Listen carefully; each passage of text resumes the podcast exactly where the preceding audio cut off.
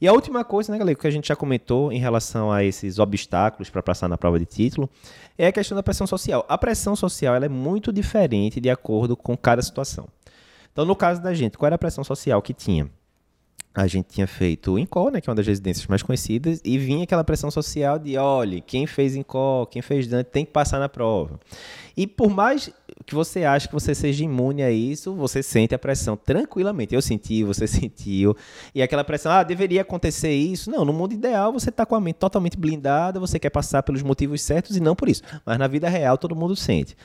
Outras pessoas, por exemplo, a gente na época do Incol, né, existia o grupo de residentes e existia o grupo de, de especializandos, né? Muitos dos quais são colaboradores da gente no Cardio Papers, enfim, é, pessoal com altíssimo nível. Para os especializantes já era mais complicado, porque tinha aquela questão, olha, se você não passar na prova de título, você não consegue cadastrar em plano de saúde, por exemplo, esse tipo de coisa. Então já é uma pressão bem maior. Mas ainda assim o pessoal estava lá, né, no meio, sendo tratado como residente, tudo igual.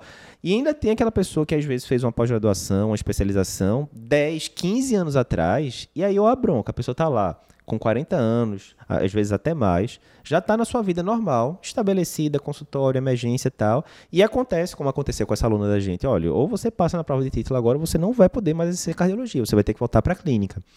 E aí é mais complicado ainda, porque quanto mais tempo passa, mais aqueles detalhezinhos de prova que caem, a gente vai, é, vai comentar na sequência aqui, caem, é, você vai esquecendo, você vai lembrando das coisas do dia a dia, mas as coisas do dia a dia de, de consultório, de emergência, nem sempre vão acertar as questões de prova, nem sempre, eu vou comentar na sequência isso. E para piorar, você já tá, né? Porque quando você acabou de sair da residência, você tá naquela vida meio caótica ainda, né? Você não tem uma rotina, não sei o quê. Mas a pessoa já depois de 10, 15 anos de, de formado em cardiologia, a pessoa já tem a rotina dela definida. Para você inserir mais aquilo ali no meio, é complicado. Mas aí vem a pressão social de, olha, se não passar, vai ser descredenciado, não vai poder credenciar um plano novo, né? Então, a pressão social vai existir sempre, mas ela varia de acordo com a situação que a pessoa está. Resumindo, é isso. Mas sempre vai existir e é um obstáculo importante que vai atuar contra você ter um caminho mais tranquilo, etc. Né? Tem formas de melhorar isso que a gente vai comentar, e, e lá, mas e, é um obstáculo. E no final desse processo todo, não é só a prova. No processo você vai se modificando, você vai se transformando. Na pior das hipóteses, você vai sair um, um cardiologista melhor.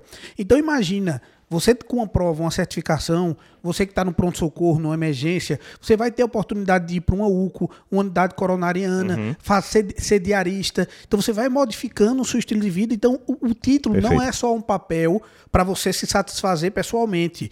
Com certeza o mercado de trabalho ele vai cobrar isso de você e isso vai ser mais um objetivo. E principalmente, seguindo o processo, seguindo o GPS, de toda essa, essa estratégia que a gente vem montando no passado tempo, você, na pior das hipóteses, vai se tornar um cardiologista muito melhor do que entrou. Vou falar mais duas coisas só, galera. Perfeito. Acho, essa tem uma analogia do Jordan B. Peterson que eu gosto muito, que é o, o ouro e o dragão, né? Nas histórias, quem gosta aí, Hobbit, qualquer história dessa antiga que tem o um dragão no meio, o que é que o dragão faz, né? O dragão é o símbolo da cobiça, aquela coisa toda. O dragão sempre está repousado em quê? Em cima do ouro, né? E aí, ou protegendo a donzela, né? Eu lembro de Shrek e tal.